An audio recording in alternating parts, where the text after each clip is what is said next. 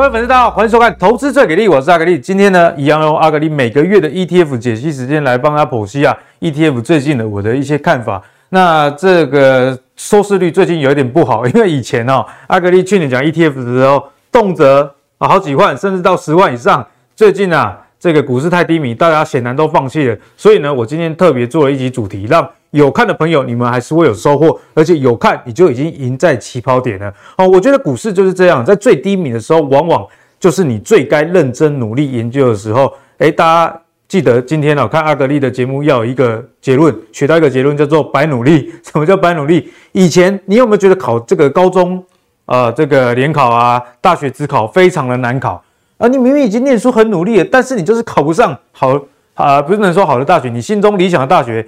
有时候可能科系也不如你意，为什么？因为你很努力，你的竞争对手也很努力，在这样的情况下，你的努力其实是不一定有用的，因为这个是一个好坏相对是比较出来。但是在今年的盘势这样的情况下，诶，大家都放弃努力了。你看各大财经节目的收视率，你就知道，诶，这个时候是不是你如果多做一点努力，等到大盘即将要反转的时候，你也比较。有那个感觉。那第二，当反转的时候，你也比较知道该买什么，以及如果还在持续的空头，又在想要投资的朋友，你选的个股或者是 ETF，如果阿格力今天讲的特质也容易赢过大盘哦，所以今天就要来跟大家分享。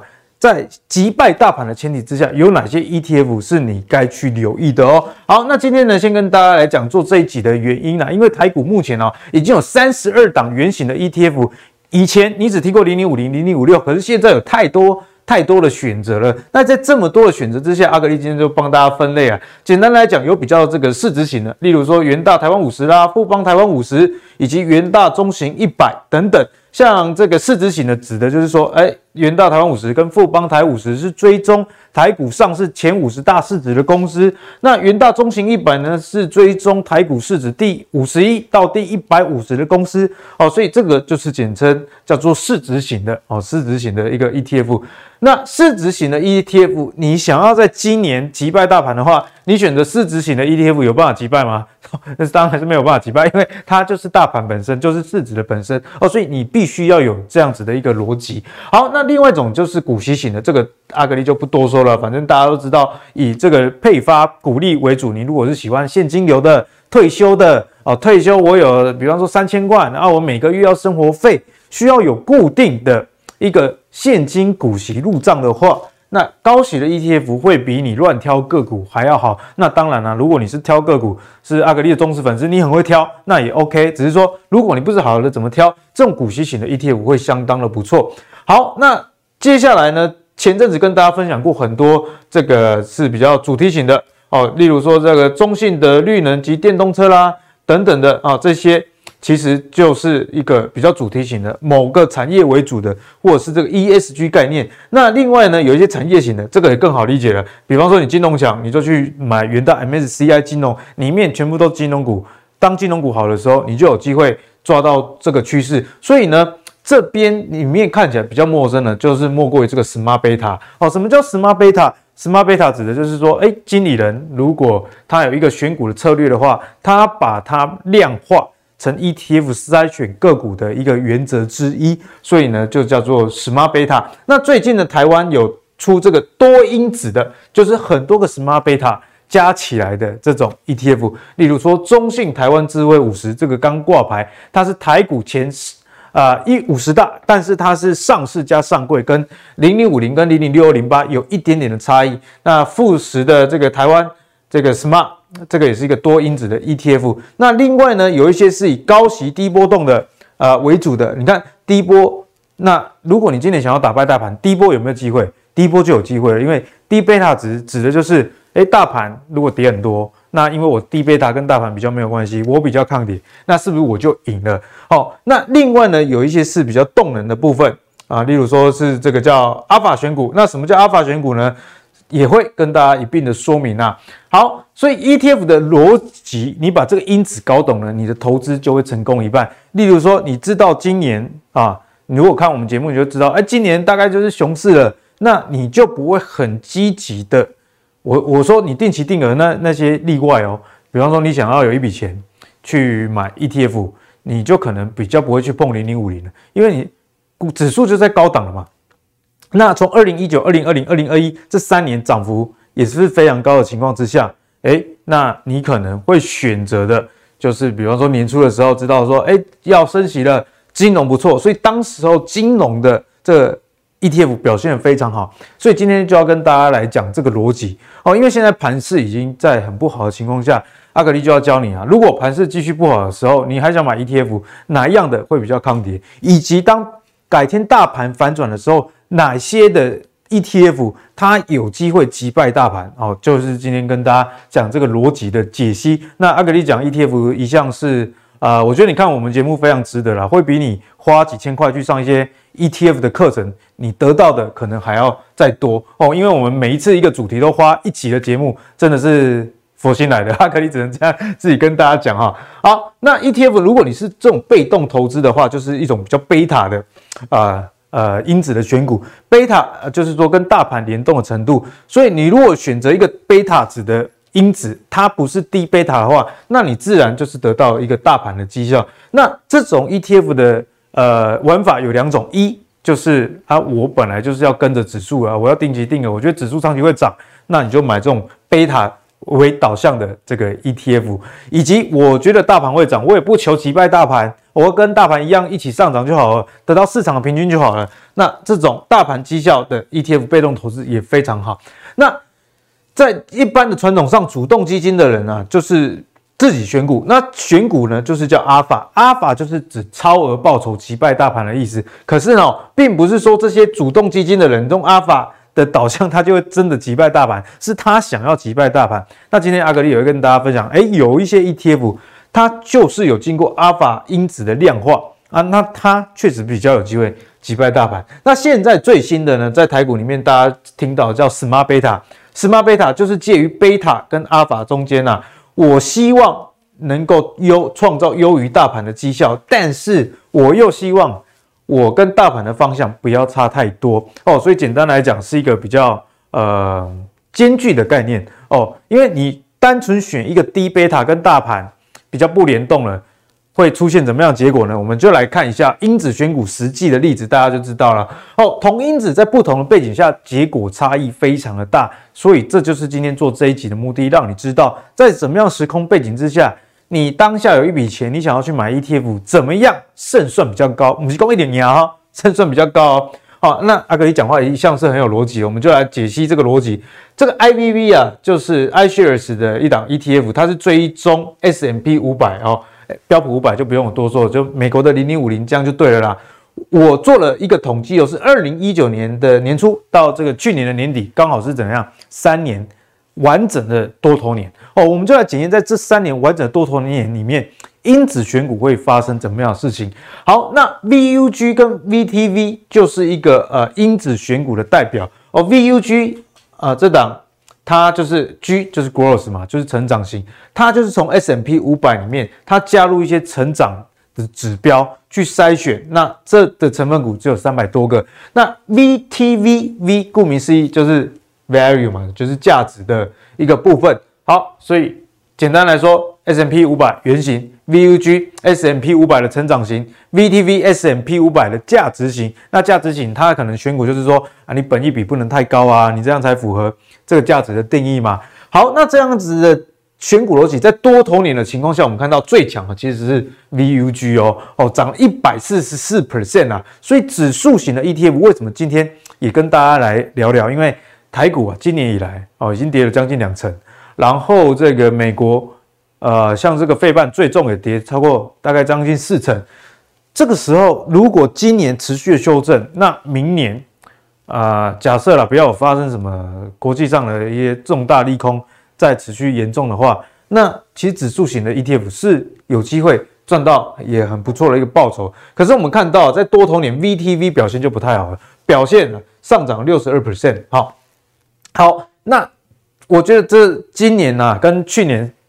跟过去几年是一个很好的对比，今年是怎么样？很典型的这个熊市。那熊市的特色就是下跌哦，废话。那我们看 IVV 今年跌了十八 percent，好有趣的哦。VUG 跌了二十七 percent，哎，也就是说这个成长型的因子啊，你在多头的时候你会涨得更多，但是你在空头的时候你会跌得更凶。举个简单的例子，特斯拉哦，特斯拉，特斯拉在呃过去几年狂飙，可是在今年呢也怎么样？狂跌。那例如说像是 NVIDIA，在过去几年也是狂飙，今年也是狂跌哦。这个就是成长型的一个特色了，因为成长型就代表说你动能很强。那强者恒强多头的情况之下，你自然涨得比较多。但是当遇到这个空头年熊市的时候，因为估值的修正，你估值本益比又很高，所以你跌的也会比较重。那今年赢的是谁？诶，结果完全不一样哦，就是 VTV 价值型的啊。我原本过去三年就没涨那么多啊，我选股又是选比较相对低本益比的，是不是？诶，今年难怪有办法击败原型的 S&P 500。所以呢，看完这边你可以得到一个结论是说，长期啊，你如果是想要得到一个跟大盘一样的数据，你就买原型的 ETF，贝塔正常的贝塔就可以了。但是如果你是想要击败大盘，现在是在处于一个呃空头，已经熊市了，然后今年已经跌了半年了。你觉得你在抓反转的时机，或者是要慢慢建仓，想要寻求这个大盘反攻的时候，你能击败大盘，那成长型的是一个比较好的选择。但是如果你觉得说，我也不知道会跌到哪里去，我只求哦，我这投资改天有机会获利，但是我跌的时候，我心脏也没有那么的强，那价值型呢，就是一个比较好的选择。好，相信刚刚那个例子啊，大家就可以知道说，因子选股在不同的背景之下有不同的结果，所以今天阿格力就用啊刚刚这样子的一个方向来带大家看台股啊有哪一些的因子，以及这些因子里面有哪一些 ETF 可以选择加上。该值得注意的地方。好，一开始我们先来跟大家讲市场贝塔的范例啦。市场贝塔就是你得到市场的报酬。那简单来说，在台湾就是这两档而已。好，元大台湾五十零零五零跟富邦台湾五十零零六二零八。简单来说，这两只好追踪的指数一样，基本上是一模一样的东西啊，一模一样。阿格利亚，到底五三零二共哎，偷偷跟你讲，其实差蛮多的哦。大家知道说。诶，如果像我们小编呢、啊，他想要投资这个指数 ETF 的话，他可能会去买零零五零。为什么？很简单，因为有听过零零六二零八这个数字六个，毕竟也比较不好记，比较不好记起来。但是哦，这就是今天看我们节目的一个重要性。我们可以看到，在这个二零一七年之后哦，二零一七年之后，二零一七年以前先不要看哦，因为二零一七年以前，我们来看一下，这个是报酬率。这个报酬率呢，基本上零零五零是优于零零六二零八的。可是到二零一七年之后，我们看一下，其实负邦台五十的表现是比较好的。像去年报酬率二十二点一，击败了这个元大台湾五十。然后二零二零跟二零一九，哎，也都是赢的一个情况哦。所以他已经从过去五年。的成果看到，其实富邦台湾五十是会赢零零五零的。简单来说，如果你想投资指数型的 ETF 的话，阿格力自己给你一个我自己的答案哦，啊，不是说你一定要这样做，但我会这样讲，一定有逻辑。如果我要投资指数型的这个 ETF，我会买零零六二零八。为什么呢？并不是说哦，我看到它过去五年报酬率比较高，可是。你看到它之前的报酬率是比较差，我们就要去找原因啊。为什么我说我会比较喜欢零零六二零八呢？因为啊，我们来看到这个是在费用率的部分。既然我们追踪的都是同样的这个指数，哦，那比赛的就要比什么？比谁的成本这个低？因为 ETF 有这个管理费跟经理费的问题，所以阿格力就帮大家列出这个费用率总费用的一个部分。因为你如果单纯看。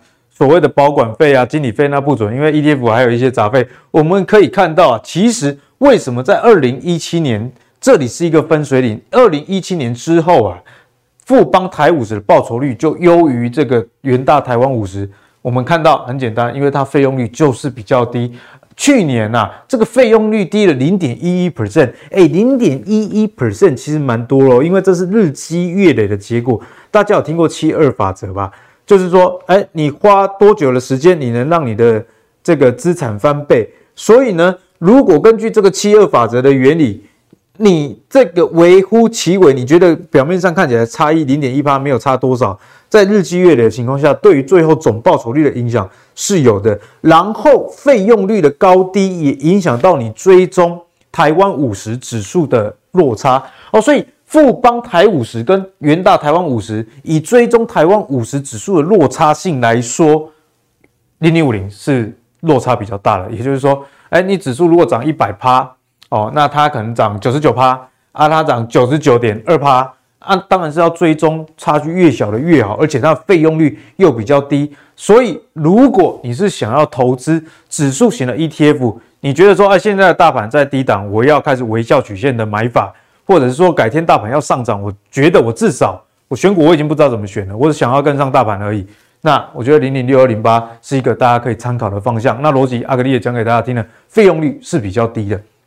好，那接下来呢，就要来跟大家讲一个阿法的一个范例。阿法是干嘛呢？刚刚有跟大家提到啊，阿法其实就是一个超额的报酬的概念。简单来讲，这个因子它就会去筛选，诶，我这个选股池里面，它的股价表现是比较有强的动能的。哦，所以这个目的，白话来讲，翻译蒟肉，击败大盘。哦。多头的时候击败大盘，大家还记得刚刚这个 VUG 这个成长型的嘛？它也是为了击败大盘的一个啊、因子啦。好，那如果现在的盘你觉得要反转了，以及已经开始反转了，这个时候就是使用阿法因子很好的时候。但是你如果不知道什么时候才会是底部，才会是反攻的转折点，以及现在还是熊市的话，阿法选股其实就没有特。太特别了，好，那台股里面最具有阿尔法指标的就是这个零零七三三富邦台湾中小。那你如果有看我们投资最给力阿格力之前的解析的话，其实富邦台湾中小啊，它运用的就是阿尔法值这样子的一个概念，所以它会去选比大盘还要强的股票。那在多头的时候，比大盘还要强的股票，通常会真的强很多，而且会强很久。例如去年。啊，上半年以前的这个航运的类股、钢铁类股，这个都是阿法的象征。所以这种 ETF 有一个特色哦，你有时候在某一个年度里面，年初跟年尾啊，你看到那成分股已经面目全非了。所以这种因子它所啊、持有的股票到底是什么，不是具有很好的参考价值。因为我就是在选市场强的嘛。简单来讲啦。我我妈很喜欢做短线啊，我有一天我就跟她说，你如果盘真的是多头的时候啊，你有时候选股又选错啊，你不如买这种阿法值的 ETF 会比较好，因为这个是电脑 game 哎，啊，反正我公式写好，比大盘强就是我的成分股哦。那这样子的一个策略到底有没有用呢？这个是去年哦，整个大盘里面 ETF 报酬的排名，好，报酬的排名，我们可以看到在前。在前十名里面，我们看前五名就好了。其实前四名，我们先给它画个叉。为什么？因为这是杠杆型的正二、正二、正二、正二。那你单盘会比大盘强，这是废话。因为我就是呃有杠杆这样的概念。可是如果我们拿掉杠杆的概念之后，我们发现呢、其实第一名非杠杆的这种 ETF 能击败大盘的是富邦台湾中小。哎，去年报酬率百分之六十二，加西朗哎。这是一档 ETF，百分之六十二的报酬率，所以这就是阿格力讲的。当现在大盘在修正，假设明年啊，大盘已经开始上攻了，哦，啊，你短线又不知道要怎么做朋友，哦，如果是我是这样的投资朋友，我会参考零零七三三，因为它是具有阿法值选股的一个概念。那我们就来实际比较一下哈，二零一九年跟二零二零到二零二一这三年就一样的论述嘛？这三年是多头年。好，那我们来看一下零零五零含息的报酬是一百一十七点六七 percent。所以啦，坦白讲啊，如果我要多头的时候买零零五零的话啊，金价也探紧啊。但是我们看到这零零七三三有够夸张了，报酬率两百一十五 percent 大赢的一个局面，那是不是符合阿尔法值？的一个论述，所以阿尔法这个因子显然是真的有用的哦。所以当未来多头的时候，你就可以去找，诶，哪些 ETF 是有阿尔法这样子概念哦。所以阿尔法真的是很好用哦。但今年呢，我标题跟大家讲，空头年表现出乎意料。根据我们刚刚的一个原则，其实你会发现哦，一些比较会击败大盘的股票，或者是击败大盘的 ETF，当大盘不好的时候，它会怎么样？它也会被击败。因为这个，呃，事情都是正反两面。但是哦，今年截止到六月二十八为止，今年的空头零零五零含息报酬负十六 percent，零零七三三是负十七点五九，诶，他输了，但是我自己是觉得这个结果蛮好的，因为输其实一 percent 也差不了太多，可是，在多头的时候，过去三年我是赢你赢了快一百。percent 哦，所以看起来有正面大赢，反面小输这样的一个味道哦，所以在今年如果持续的空头，我觉得大家可以不妨观察一下零零七三三。到年底跟零零五零的差距，假设今年持续空头到年底啊，零零七三三没有差零零五零太多的话，诶，我觉得这个 ETF 就相当不错，因为很多 ETF 都是这几年才上市的，并没有完整经过一个多空头的洗礼。那经过多空头的洗礼之后，你就可以知道某一个指标在台股里面到底好不好用，因为因子在不同的呃行情以及不同的国家。都会有不同的结果，像我们台湾人就是很喜欢玩中小型股嘛，所以你同样针对中小型股的因子放到台湾跟放到美国，我相信啊，这个结果会是一个不一样的。好，所以呢，给大家最后一个结论：如果现在大盘你觉得要开始转折了，我说我不是说现在就会转折，我说如果你觉得哦，此时此刻或者是半年后、明年不管。转折了，或者是说，好，我就等它转折了再说，这也是比较保险的方式。那零零七三三这种阿法选股的，就是一个不错的方向。好，那讲完阿法之后，我们来讲贝塔。好，只讲低贝塔，因为贝塔代表大盘本身，这是市场的一个报酬。那低贝塔呢，指的就是说我这些个股啊，它的股价波动性比较小，那它跟大盘的联动性比较低，所以呢。今年大家觉得说零零七一三这个阿格力之前跟大家提过了，元大高息低波，它是会赢大盘还是输大盘呢？当然是会赢大盘。我们现在看一下它的成分股啊，好，这是截至到五月底，其实电子工业还是占了百分之四十，毕竟台湾是一个电子出口为导向的一个国家。那金融保险呢也占了百分之三十，比较特别是上次有跟大家提到，其实它的民生的部分。贸易、百货啦，食品工业占了将近百分之二十。那前十大成分股阿格力列在这里啊，我们可以看到，哎，统一超第二大成分股，真蛮特别的哦，占了九 percent，统一也占了这个五 percent。那除此之外呢，台湾大也占了六点八七 percent。所以你可以看到，它其实民生必须的这个概念是算在台股啊、呃、ETF 里面比较少有的。之前我们有一集高息 ETF 如何选择，大家也记得回去看哈、那那一集我有跟大家提到，因为台湾是一个啊、呃、国家比较小的地方，那国家比较小呢，就会让特定的产业是没有办法大展身手。例如说啊，你美联社不可能变成全球的美联社哦，那你也不能只靠台湾市场就赚很多钱，因为市场就那么小。但是呢，在这个美国，你 Costco 你可以变成全球的 Costco 哦，所以这个公司的规模就会不一样。所以在台湾这样的背景之下呢，其实市值比较大的公司都是这个半导体啦、金融啊、电子啊，所以你要出现像这样的选股，其实算是蛮少见的哦。也因为它是采用低贝塔值的这些因子，所以像是统一哦，或者是说像这个光主义的崇越都有办法纳入，就是因为低贝塔的关系。好，那我们再来看哦，我们已经有说过零零七一三，今天就不赘述，我们来做。资料的回测，因为当时候跟大家提的时候，其实大盘还没有走到这么空啊。好，今年截至到六月二十八为止哦，零零五零的报酬，我刚刚有跟大家报告，含息报酬负十六趴左右。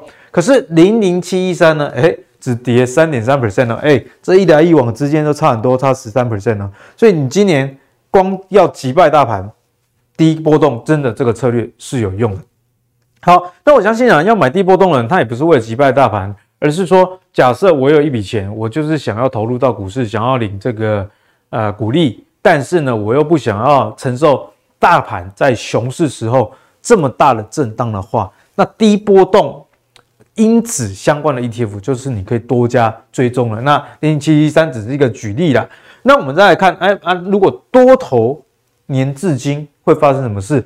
诶，二零一九啊，我们刚刚有统计，二零一九到这个二零二一，你觉得谁会赢？一定是零零五零赢啊，啊，对不对？因为低波动了，它就是跟我们刚刚一开始讲到这个价值型的这个 VTV，这个价值型的 S M P 五百比较接近，会输大盘。好，那如果我们把二零一九的多头到此时此刻六月底这个时候，我们来比较一下，经过三年的这个多头跟半年的空头。我们看到，哎，零零五零的含息报酬百分之八十三点一五，那零零七三，哎，很特别哦，是零七十七点六三，虽然输，但是输六 percent，诶，以这个低波动的 ETF 为出发点啊，我买这种低波动，我只求说稳稳的就好了，我也不想要击败大盘，输给大盘也没关系的情况，这样的前提之下，只输六 percent，我觉得算是很可以接受的范围。而且啊，其实在去年的时候，低波动的个股啊，其实涨的是比较凶。去年零零七一三涨幅，我们看一下斜率，其实是赢零零五零的。所以如果你买进的时间点是去年。开始到此时此刻，其实报酬率是赢过零零五零的。简单来说啊，在都是多头的时候，零零七三是不会赢的。但是目前我们看到经历了多空的一个交杂之后，报酬率并没有差的太多。给大家结论：如果你是想要这个比较高息 ETF 为导向的，又不想要有太大的波动的，啊，像零零五六是。呃，也是报酬率并没有像零零七三在今年那么好，为什么？因为就是它除了高息以外，它多加入了低波动这样子的因子哦，就提供给大家做参考。所以，我们截至到目前为止，你如果想要这个市场的平均报酬，那就选零零五零、零零六二零八，其中零零六二零八的这个费用率又比较低，所以它的报酬率以及追踪指数的落落差就比较小。那如果你是这个大盘要转折的时候，或者是已经在多头的时候，你想要击败大盘哦，那零零七三类似这种有阿尔法因子在里面的哦，它的报酬理论上会比较好。那如果你是想要追求低波动、稳稳的有一个股利可以领，大绝对值报酬我根本不去 care 的这种人，或者是说在空头时候想要进入股市。哦，开始学习的人，那低波动的这个方向确实是你可以思考的啊。所以总结来说，你觉得低波动可不可以击败大盘？可以，但是它有它的背景条件，必须要在市场比较走空的情况之下。第二，在多头的时候，如果你想要击败大盘，你会不会去选低波动？就不会了嘛，你就会去选阿法为导向的选股。所以今天呢、啊，这一集到目前为止，你就已经打通你的任督二脉了。因子的选股确实能帮助你在。击败大盘这样的目的上有一定的作用，只要你明白怎么样因子要对应怎么样的市场背景条件。当然了，今天这一集并不是跟大家说圆形的 ETF 零零五零零零六二零八这种不好，而是说，当你想要击败大盘的前提之下，你可以多有的一个思维啦。好，那最后呢，来跟大家讲一下 Smart Beta，因为台湾股的 Smart Beta 算是。今年才开始有这种多因子 Smart Beta 的 ETF。好，那我们就以这个中信台湾五十，因为它六月二十九号刚挂牌，是非常非常新的而为例。希望阿格力的这个节目能让大家透过我们投资最给力，都能与时俱进啊！不管是对个股产业还是 ETF。好，那中信台湾智慧五十跟台湾五十零零六二零八看起来都是台湾五十，不过最终的当然就不一样，因为已经有两个一样的，你又出第三个一样了。你你安那是是是没没什么意思啦。好，所以它比较大的不一样就是选股池，台湾上市加上柜股票的前五十。好，所以零零五零跟零零六二零八这两档台湾五十的神拜呢，它是选股池只在上市，但是零零六啊零零九一二它多了上柜的一个部分，因此像是环球晶哦，这个上柜的股票也是它。的成分股，那当然了，流通性筛选这个就不用赘述了。市值型的一定要用流通性，不管是近一年的成交金额的排名啊，要前百分之二十，或者是周转率的排行，不然你 ETF 成分股就出不掉了嘛。好，所以根据这样逻辑下挑选前五十大的成分股，那它的因子就比较特别哦，它因子有五个哦，那每一个因子本身，每一个因子本身都是一个 Smart Beta 动能。这个就是什么？零零七三刚刚这个阿尔法哦，阿尔法也是一个因子。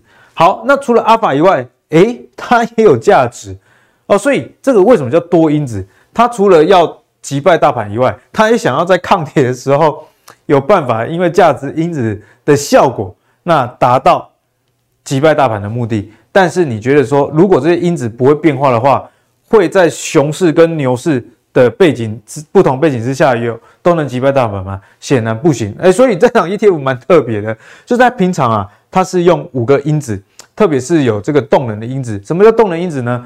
股价一档公司的股价如果上涨，哦，它就会加高它的权重，以及一档公司的这个财报的成长的动能如果有的话，它也会去加高它的权重。但是当市场走空的时候，哦，当市场走空的时候，它有一个防御机制，它就把这个五个因子啊，它就把动能哦给拿掉了。哦，它就把动能给拿掉，也把成长性也拿掉了。因为我们刚刚不是有一张图，成长型的这个 ETF 在多头的时候会击败大盘，可是，在多头的时候会被大盘所击败。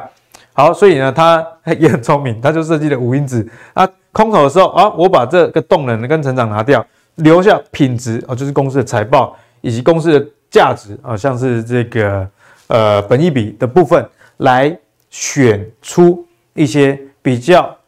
有价值的股票，那通常有价值的股票，本益比就比较低的，在走熊的时候也比较不会跌的那么多，所以它的逻辑就是多因子加上多空头时候的因子的切换，看起来是真的蛮智慧的啊，看起来真的蛮智慧。我们来看一下指数的回测哦，它所追踪的是这个特选台湾五十报酬指数。诶，我最近有观察到观众朋友。